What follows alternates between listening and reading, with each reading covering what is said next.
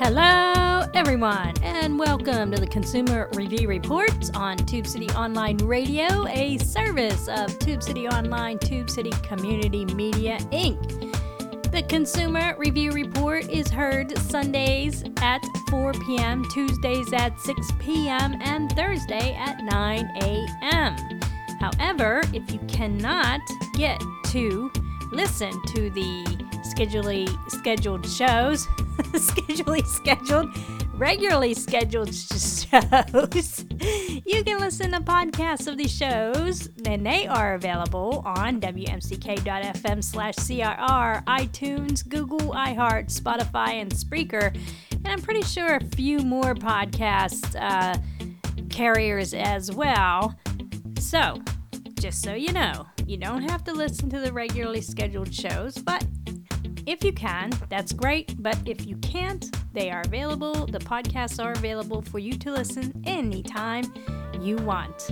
Now, if you have any ideas of any products or services you would love to hear on the show, you can email me at consumerreviewreport at gmail dot com. I'm also on Facebook at Consumer Review Report and on Twitter at C R R in McKeesport. Also, if you have any comments or questions about anything you've heard on the show, any shows actually, if you listen to the podcast and you have any questions or comments about that particular product that was discussed, you can also email me at consumerreviewreport at uh, gmail dot com. I'm also on Facebook at Consumer Review Report and Twitter at C R R in McKeesport.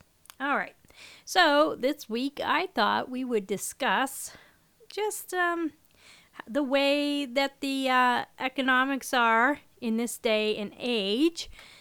Everybody's talking about shortages here, shortages there, inflation here, you know. So I thought, well, we will discuss a little bit about that because the Wall Street Journal has been coming out with videos uh, about all about that, you know, uh, about inflation, about, um, you know, how dark stores are speeding up grocery store deliveries uh, because of the shortages that you might find in the grocery stores, um, how chip shortage is forcing automakers to adapt, and why your Uber or Lyft rides are so expensive. So they've been coming out with all kinds of videos last week. And I thought, you know what, so that we have an understanding of what's going on in the economy at this time, uh, I would share those with you. Now, Consumer Report Magazine came out with their October issue, and so they had uh, an article, and it's actually a pretty big article because they tell you how to save money on this and that and the other thing, you know, ha- trying to navigate your way through this economy. Uh, so one of the excerpts I took out of it was how to be a smarter shopper right now with inflation and product shortages. And then, uh, you know, then if you're heading out to a store, a brick and mortar store, Uh, what's different? Um, so we'll be explaining that. I'll be sharing that article with you from the Consumer uh, Report Magazine. And then, uh, how do you find products faster when shopping online?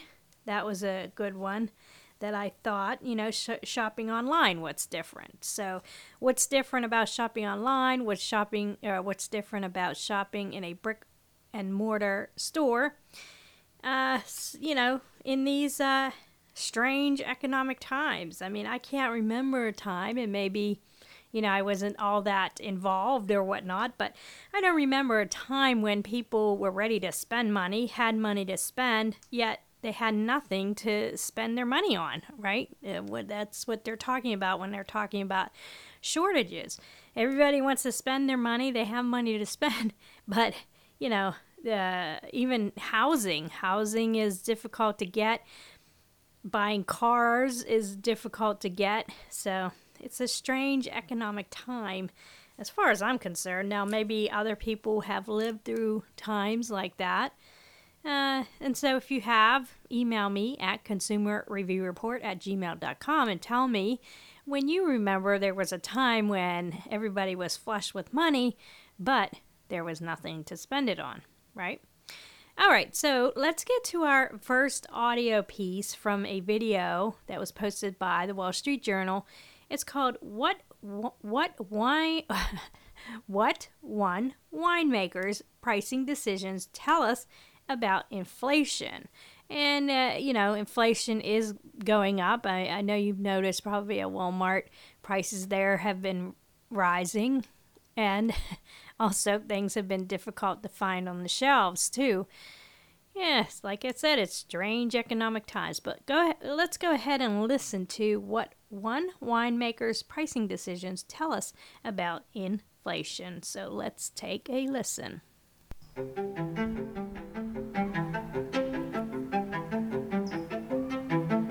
Naturally, in the wine industry, we have good years, we have bad years. Last year, we had the fires, major fires here in California, in Napa Valley. And then this is the second year of drought. So it's been rough just from that aspect. It is certainly difficult times. Not only we have labor shortages, but at the same time, there there's scarcity of supply and there's an abundance of demand. Business owners, like winemaker Malik Amrani, are facing three main pressures on how they price their products: high demand, rising costs of labor, and rising costs of supplies. Whether Amrani and others like him absorb these costs or pass them on to consumers determines the course of inflation in the U S economy.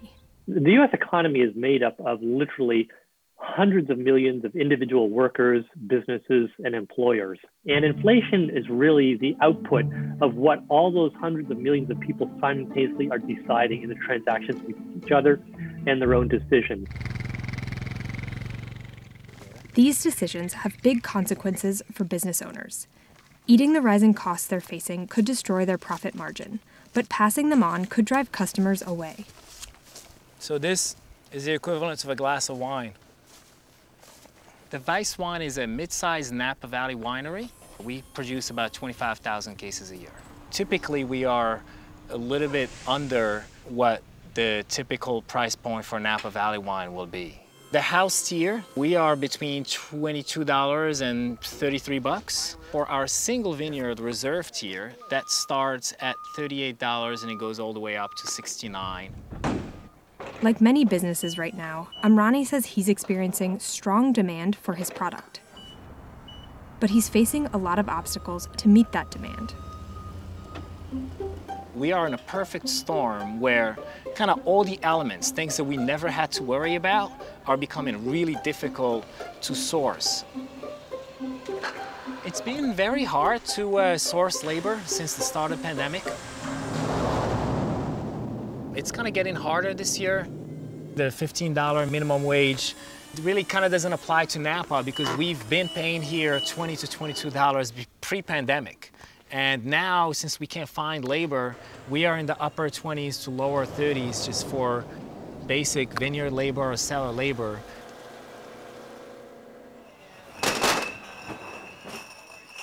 Glass has been particularly difficult to source. I will say generic glass mold that used to take me a text message, maybe a phone call or an email to order, now takes me twenty to forty hours on average to find.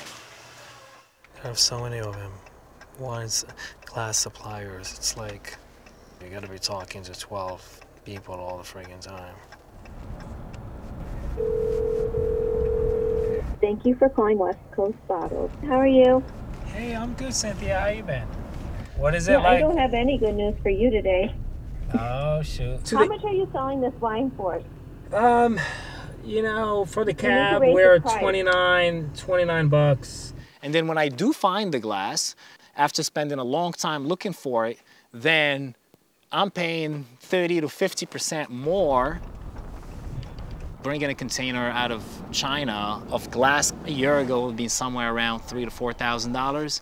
Today we're north of twelve to fifteen thousand dollars. She wouldn't even tell me the price on the phone. That's how bad it is. I wouldn't be surprised if she doubles the price. And it's she's saying it's all because of the shipping.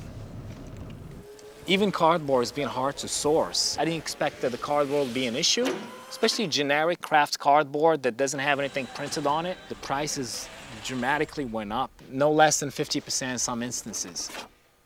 The only thing that may help ease uh, the difficulties on the supply chain is uh, lower demand, and I really don't see the demand slowing down anytime soon. So we know that a big part of the inflation process is psychological. Prices, uh, inflation will partly depend on what people think it will be. So think of the business that's facing an increase in its costs. You can either decide, all right, these higher costs are here to stay, and I'm going to raise the price for my customers, or he can decide, you know, I've got a pretty good sense that this is a temporary disruption and those costs are going back a year from now. If I raise my prices now, I'm going to lose market share, and it'll be for nothing because those costs will go down a year from now. So he's got to make that call. We're absolutely trying to swallow the cost and um, just deal with it. Uh, but because it's not a five percent or two percent or, or ten percent inflation, in many cases it's forty percent up, it will certainly have consequences when it comes to um, price increases. Our brand was born on the idea of making Napa Valley accessible for that everyday occasion. If we are forced to raise the prices in the house here, it's almost like we're uh, in a different territory, appealing to a different consumer. A lot of our fans at the Vice Wine, I can see them remaining loyal to us, but for others, they may just not be able to afford that price increase, and they may look at other regions besides Napa Valley, maybe go to a different wine regions, or even international wines versus the local wines.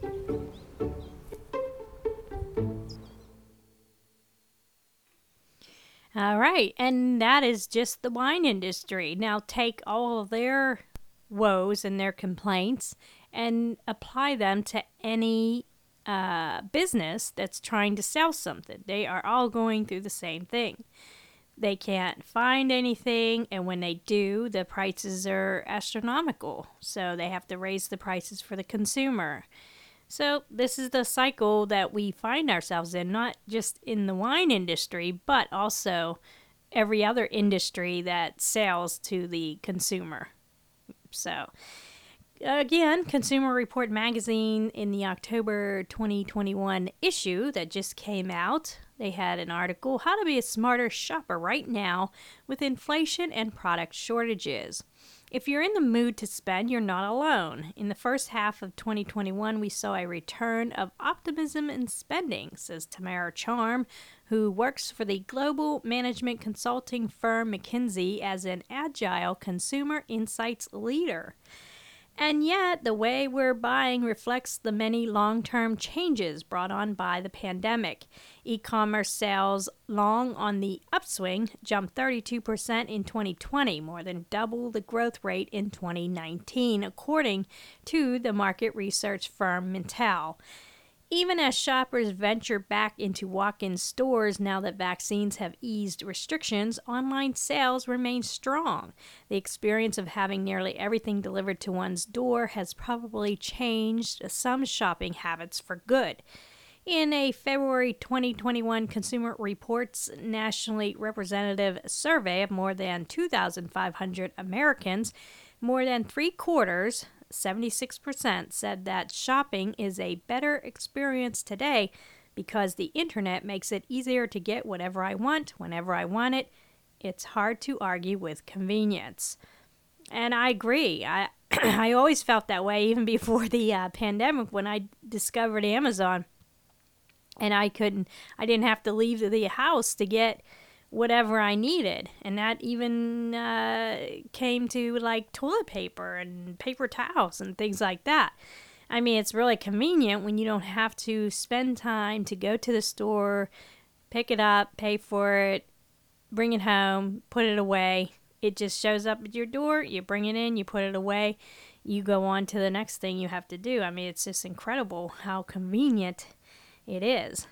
All right, so the article goes on to say, people are generally still working from home at least part of the time and have more flexibility to order online and be home for deliveries, says Greg Docco, chief U S economist at Oxford Economics. But despite the convenience factor or the enthusiasm for going into stores again, the process of shopping, whether it's for a Halloween costume or an outdoor fire pit, comes with new complications due to price inflation, product shortages, and shipping delays. Plus, the endless options available online can make it difficult to find just what you need. The best way to shop today depends on what you're buying, what you want to spend, and when you need it.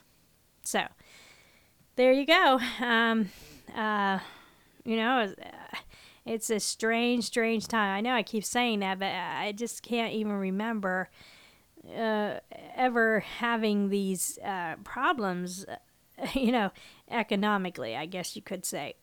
Um, so, uh, the Wall Street Journal came out with a video, and we'll hear, hear audio on that. It's called How Dark Stores Are Speeding Up Grocery Store Deliveries.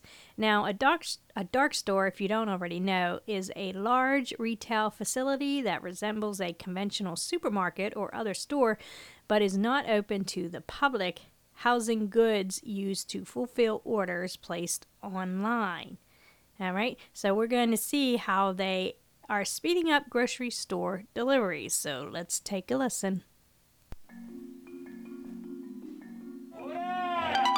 The race to deliver your groceries faster is speeding up.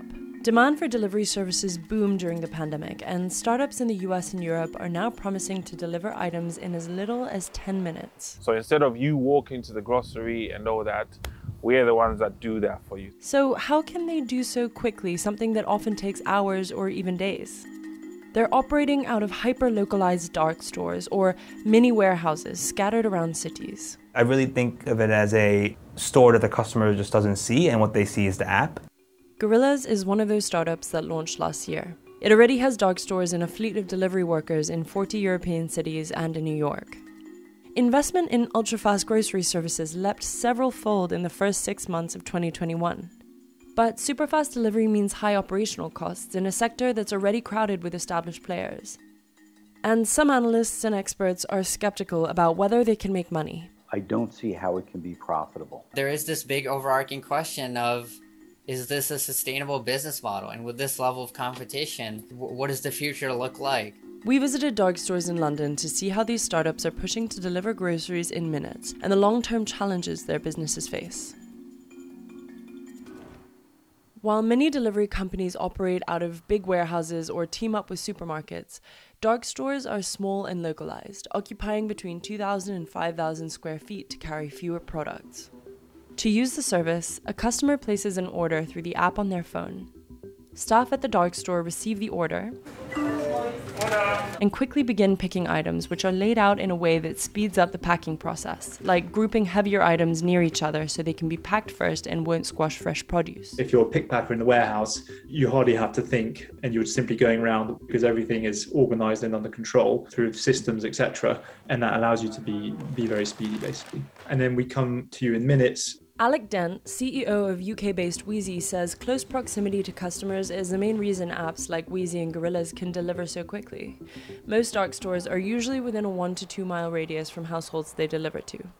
Grocery delivery sales have slowed since a peak during lockdowns last year, when online ordering became a habit for many people. This crisis accelerated grocery e-commerce, and this kind of gave us a chance, like a fast start chance.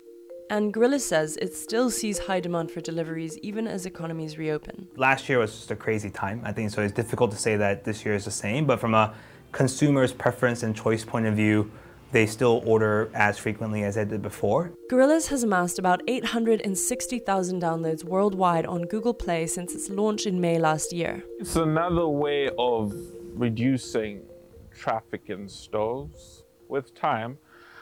I'm sure it might be the only thing happening later on. COVID has shown a light into traffic patterns and how people move and where they go for groceries and what people expect in terms of convenience. And a lot of these consumer behaviors aren't going away. The last mile delivery sector raised sixteen point two billion dollars in venture capital funding in the first half of twenty twenty-one. Our timing and our growth was super, super to the point, and it attracted multiple investors. As of mid twenty twenty-one, Gorillas had raised nearly three hundred fifty million dollars in venture capital funding, Philadelphia-based GoPuff, which already has more than four hundred dark stores across the U S, had received two point four billion dollars. But retail industry experts like Phil Lemper caution that the initial influx of investment isn't always a sure sign of long-term success. Venture capital firms uh, want to invest in food. They love food. Whatever the idea is, if you can combine food and convenience, they're going to throw money at it. Doesn't mean it's going to last. These companies say that in the future, they hope to make money from bigger orders. But analysts warn that the growing competition on top of labor and transportation costs could hinder profitability.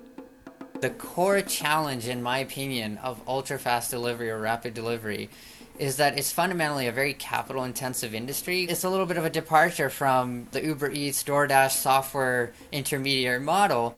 Every time you want to open a warehouse, it's a new real estate lease that we're signing or a team that we're building or inventory that we're buying. And so I think a lot of our money and our capital goes towards that. Companies like DoorDash in the U S and Deliveroo in the U K, already known for their restaurant delivery services, have also partnered with large supermarket chains to bring customers grocery items in minutes. And competition is only growing. Bigger players like online grocery giant Instacart are also planning to build out their own fulfillment centers and launch ultra-fast services. Grubhub and Deliveroo, uh, their business model is different. Their revenue is coming from various sources versus these startups like Gorilla and so on, where I don't know where their revenue is coming from. The key question for me is, can these companies maintain their sort of pricing power as they face increasingly robust competition from others? You need to build a sustainable business model that's curated for local markets that can stand on its own once the V C money dries out.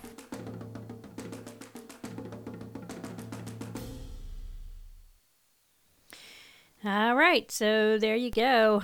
Um, I I don't know of any of these grocery delivery uh businesses around here locally. Uh, maybe Instacart would be one of those, um, or maybe Amazon has some kind of uh, delivery service of groceries or whatnot. All I know is I know Walmart was de- delivering groceries, and they still might be, so I don't know if they would be considered, you know, one of these uh, dark stores that, um, you know, help facilitate uh, grocery store deliveries, but I don't know. I don't know what's around here. All right, so moving on, is uh, we're still on the article Consumer Report Magazine uh, came out with uh, in uh, in their October twenty twenty-one issue, How to Be a Smarter Shopper Right Now with Inflation and Product Shortages. It's uh, they had a kind of a mini article, Heading Out to a Store, What's Different? So what's different about heading out to a brick and mortar store? Walk-in stores today don't look quite the same as they did in two thousand nineteen. Thousands didn't make it through the pandemic. At those that have survived, you can expect not only ubiquitous hand sanitizing stations, but also potentially fewer salespeople due to the post-pandemic labor crunch. The service that you find in a store right now might not be what you were accustomed to pre-pandemic, says Audrey Guskey, P H D and Associate Professor of Marketing at Duquesne University and an expert on consumer trends. Depending on what you're purchasing, you might also find less available stock. Supply chain shortages in semiconductors, electronics, lumber, and foam affect many categories, including laptops and furniture. So here's a, a shop-in-store tr- strategically tip beyond the appeal of retail therapy. An afternoon spent with a friend hitting favorite shops and coffee spots at the mall or strolling down Main Street, there are certain times when a physical store is the best place to find what you need. So, number one, when comfort is key, that's when you'll want to go into a brick and mortar store. And we've always said that on this show about, uh, you know, you want to actually try out a piece of furniture, right? You just don't want to say, oh, that looks comfortable in the picture and have one sent to your house, right? So when comfort is key, if you'll spend a lot of time sitting or lying on a piece of furniture like a sofa or mattress, it's worth heading to a store to try before you buy. Ditto for anything where ergonomics are important, like a keyboard, fitness equipment, and musical instruments. With clothing, it's an it depends situation. You can find just about anything online, and it's usually easy to return. But if fit is really important, say for running shoes or evening wear, you might want the help of a store associate or the convenience of in-house tailoring. Yeah, I mean, I've gotten... Uh, what what did I just get recently that... Oh, yeah. I got two pairs of pants, and I got them in my usual size, but when they got to me, uh, I, they were not my usual size. They're probably... one or two size smaller. So, yeah, I mean, it's hit or miss, I guess, if you order online. So it's probably better for clothes if you can try them on in the store rather than going through the rigmarole of, you know, having to find out they don't fit and then having to send them back. And then maybe choosing another size larger and having them sent to you. So, it's probably better to shop for clothes in a brick and mortar store. All right, so here's the number two reason why you should probably shop in a brick and mortar store.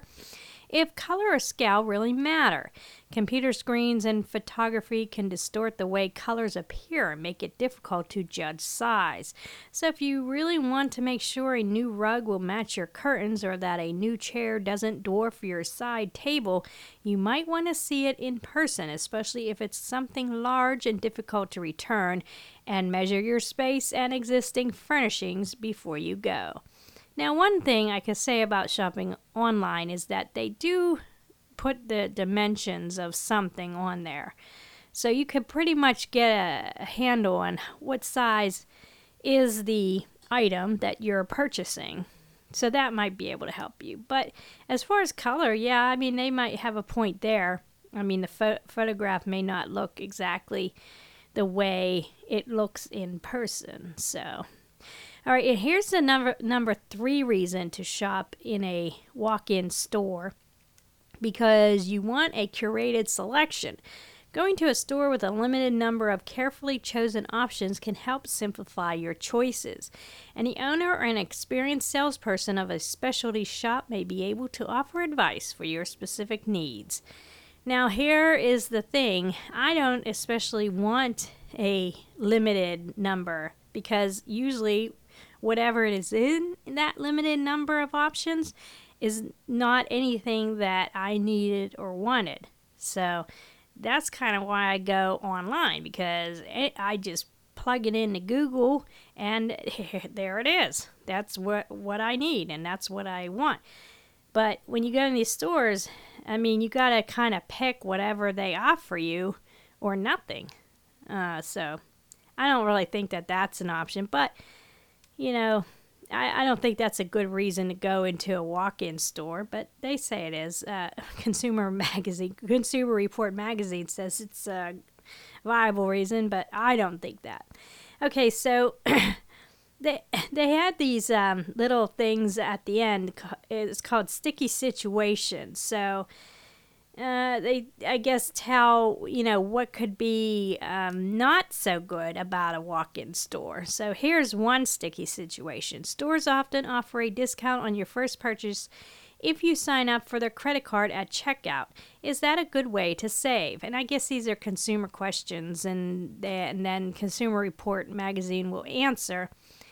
It can be a good way to save. Just know that retail cards are also typically uh, also typically have higher interest rates, lower credit limits, and lower rewards than general interest cards, says Kimberly Palmer, a personal finance expert with Nerd Wallet.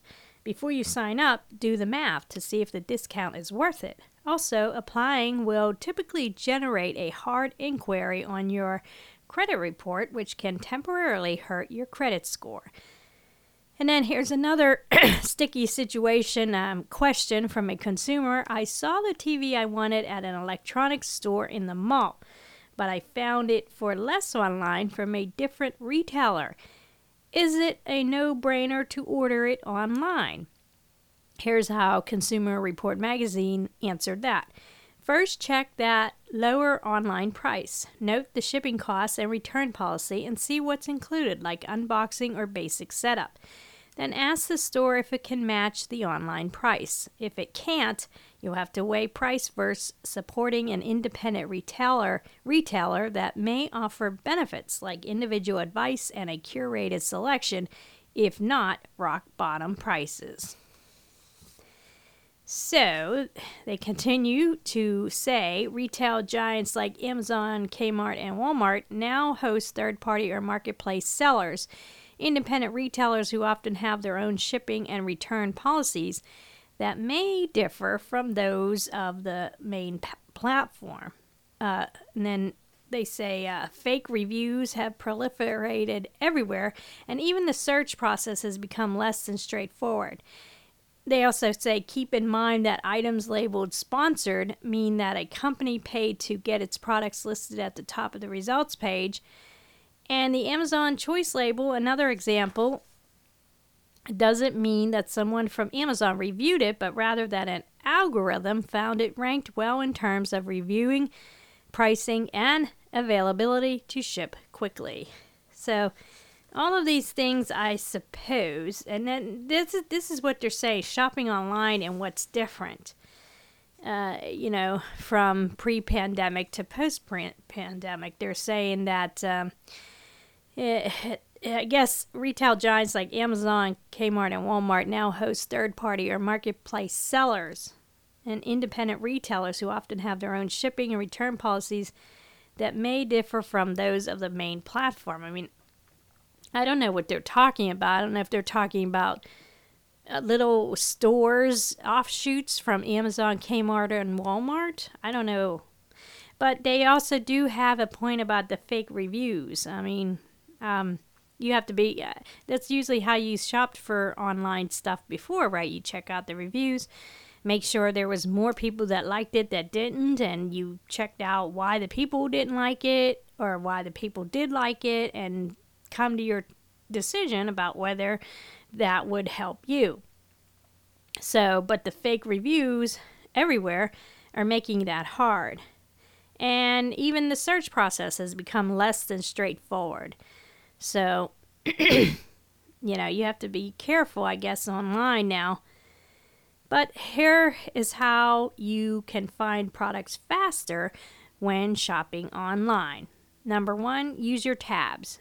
Try what Julie Ramhold, a consumer analyst, does. Type an item into your search engine, then click through to one of the retailers that comes up.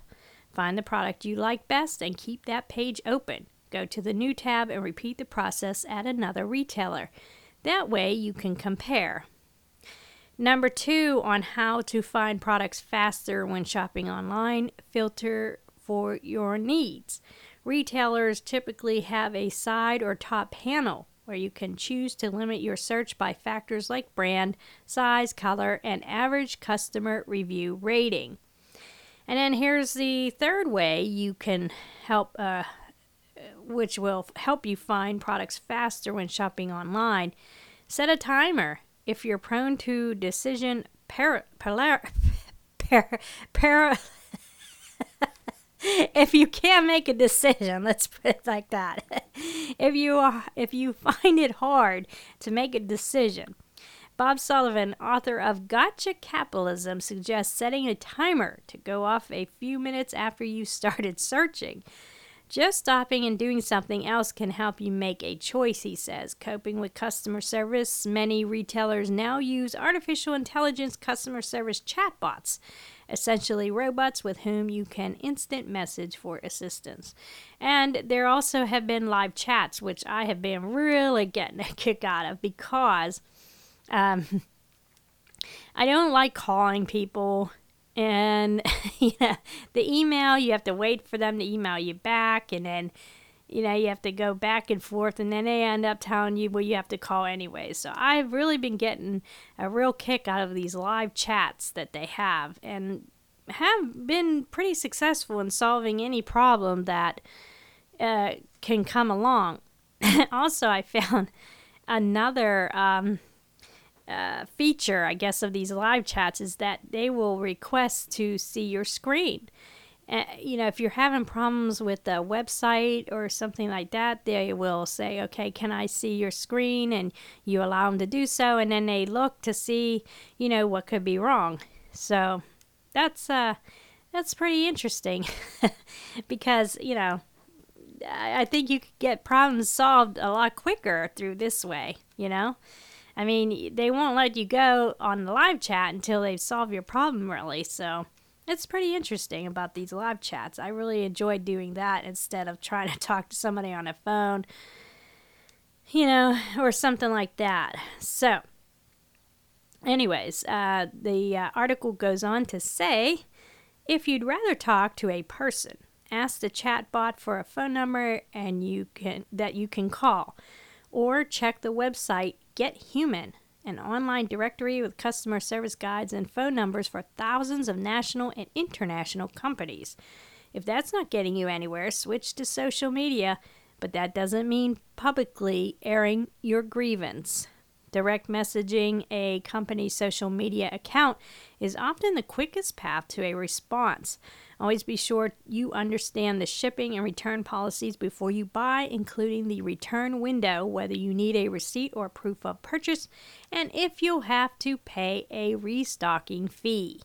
Boy, I remember the first time I ever heard of a restocking fee. It made me livid because, you know, I could return this, but I opened the box, you know, to see if it was suited for my needs. It was, I don't even remember what it was now, but it was something electronic. And I uh, bought it from one of the electronic stores.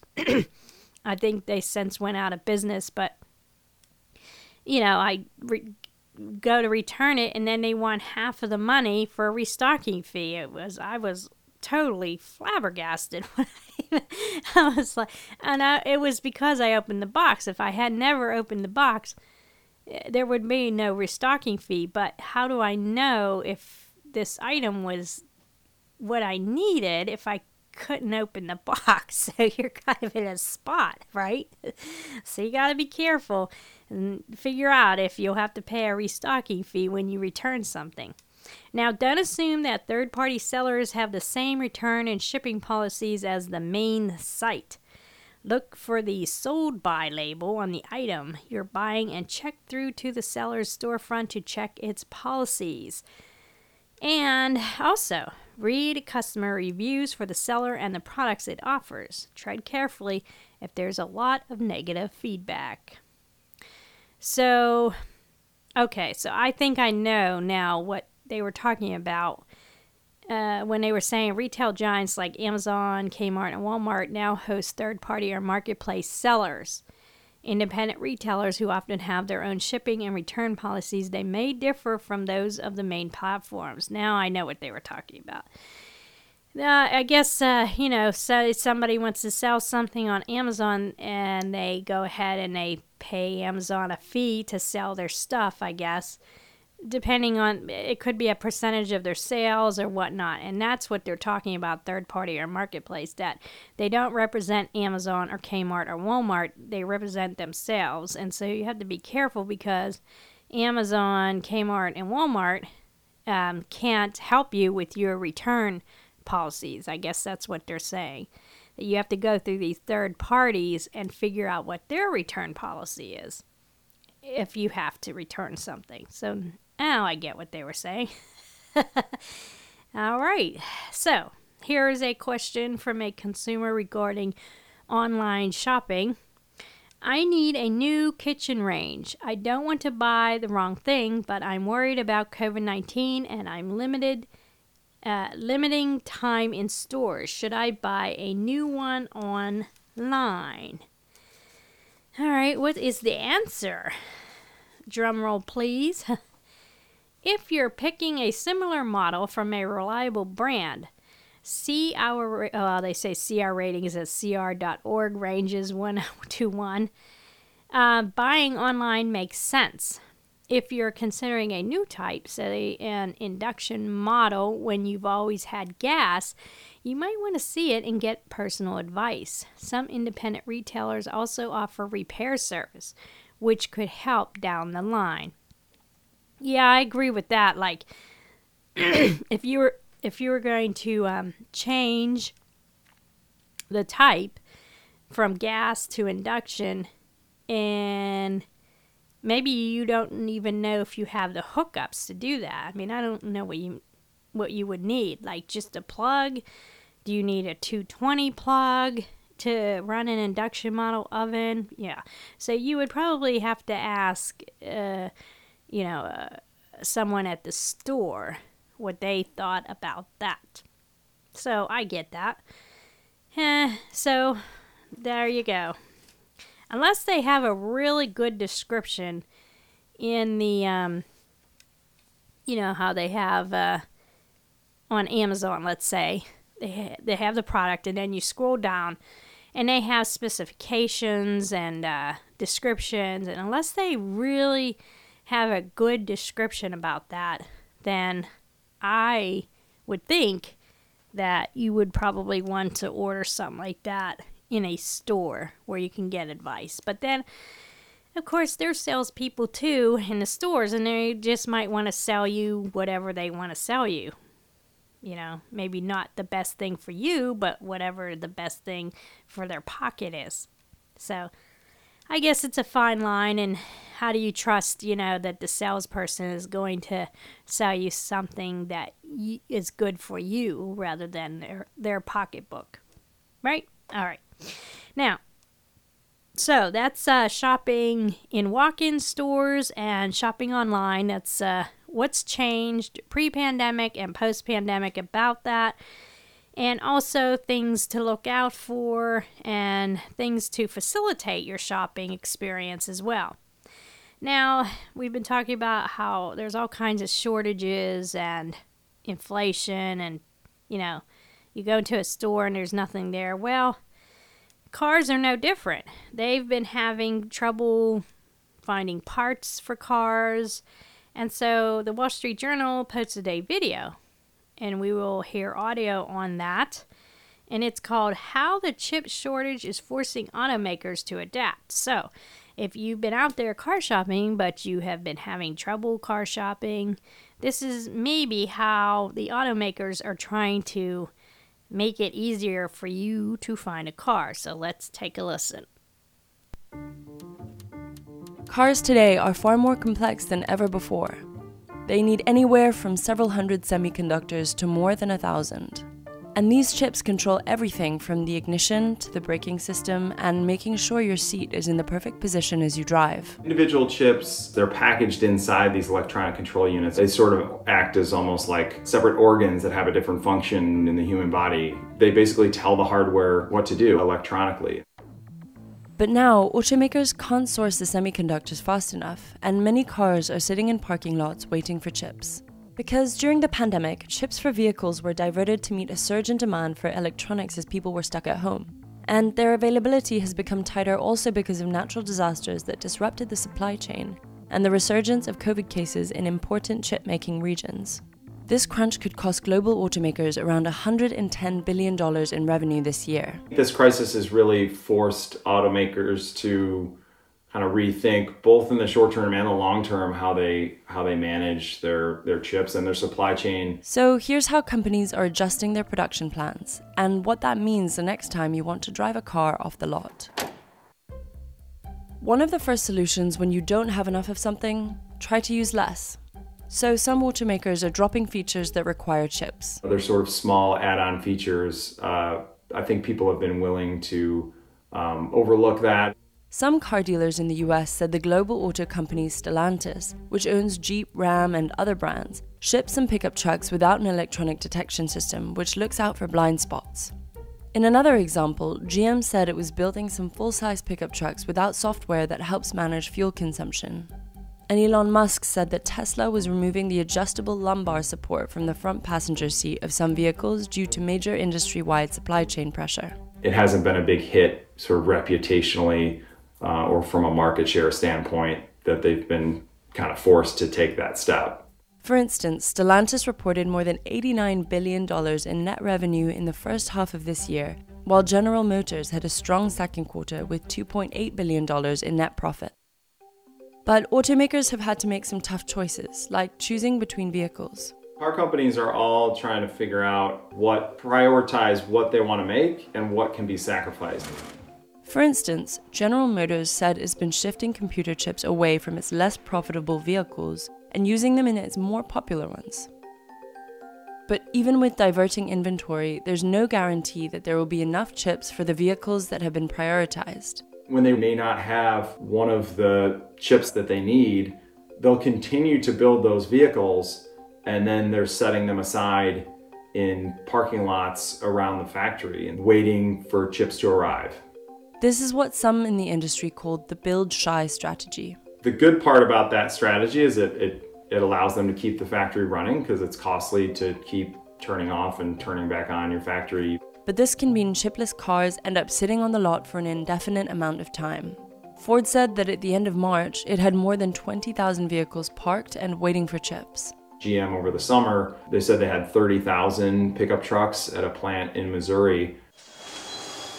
While these strategies have helped companies to keep going in the short term, it's also forced them to plan for the future by rethinking the entire process. For decades, the auto industry has really kind of perfected this just-in-time model where components arrive at the factory and even right at the assembly line uh, just as they're needed. That allows them to lower their inventory costs, and there's a lot of efficiencies that go with that. But the chip shortage has shown this model breaks down during a global crisis like the pandemic. Companies are looking at moving to stockpiling really crucial computer chips. There's been direct outreach from, you know, auto executives to chip suppliers, which, you know, hadn't been happening in the past. And auto companies not only want more visibility in the supply chain, but also more direct control. Some of the companies have talked about even getting more involved in designing their own chips, designing components to need fewer chips. I know Ford specifically has talked about that. This is infrastructure. There's also a big push from the U S government to shore up its own domestic chip-making capacity. The Biden administration has said it would prioritize increasing domestic chip manufacturing by investing roughly fifty billion dollars toward research and development. But building new foundries and increasing chip production will take years, and that means automakers will likely continue to scale back production. In early September, G M said it's temporarily idling two main factories that produce its pickup trucks, while Ford said it's temporarily halting the production of its F one fifty at its Kansas City factory in Missouri. Even some of the more chip-ready automakers like Toyota said it would cut production in Japan by forty percent in September. And in the short run, all this won't be good news for customers. There just simply aren't enough cars. Usually Americans want to drive off in a car that day, and that's not happening nearly to the same degree as it normally has. All right, so if you were out there trying to shop for a car and you're having trouble finding one, then there you go. That's what's going on. And a lot of these features, I mean, would you want to buy a pickup truck or something that eliminated one of those features because they couldn't find a chip? Uh, you know, well, they say, well, it's not a popular feature, but perhaps it is. They just want to keep selling vehicles and just say, hey, it's not a popular feature. We're not going to offer that anymore. Here's a pickup truck without that feature. And do you want to settle for that? So, so if you don't want to settle for that and you just can't find a vehicle to buy, maybe you've been getting around in Uber or Lyft uh, rides. So here is another Wall Street Journal video Uh, that was posted last week, why your Uber and Lyft rides are so expensive. So let's take a listen to that. In January twenty twenty, say an Uber ride from New York City's John F. Kennedy Airport to Midtown Manhattan costs about fifty dollars. Today, based on the average price rise of Uber rides, that same trip could be seventy-five dollars, about a fifty percent jump. You may have noticed this too. According to data from Rakuten Intelligence, the average Uber and Lyft fare in the U S rose month to month from February through July, breaking records each time. In July twenty twenty-one, consumers paid over fifty percent more per ride compared with January twenty twenty. All these customers are complaining that they are actually paying more for their ride. The biggest factor that's driving prices up has to do with the pandemic. But prices were slowly beginning to rise even before the pandemic. To all the viewers seeing this, don't expect dirt cheap prices uh, the way that we had before the pandemic. Here's why your Uber and Lyft rides are going through the roof, and why they might not ever come all the way back down to where they once were. Ride prices are higher for customers right now, especially during the pandemic, because there is that shortage of drivers and increased demand. Harry Kempel, an Uber and Lyft driver, runs a popular blog called Rideshare Guy. Drivers, like many others, had a huge um, you know, impact by the pandemic, and I think really what we saw at the start was demand for ride hail really just fell off the cliff. In early twenty twenty, bookings for Uber rides declined seventy-five percent as Americans hunkered down for the pandemic. As states have opened back up, the demand for rides has returned faster than the supply of drivers, resulting in price hikes in many cities across the U S. Experts say that prices are taking a while to return to normal for a few reasons. Yeah, I think the number one factor why drivers haven't come back to Uber and Lyft and why we're seeing this shortage on the supply side still to this day is because of unemployment insurance. Some states are still paying unemployment benefits, but in states that have stopped benefits, Uber and Lyft are seeing drivers return and prices go down. Said that they've seen uh, prices come down in places like Miami, Houston, and Atlanta, whereas big cities like New York, San Francisco, and L A, prices are still high there because drivers haven't returned. Uber said ninety percent of the ninety thousand inactive drivers they surveyed in June indicated they plan to return by September, when unemployment benefits expire in most states. Another factor keeping prices up?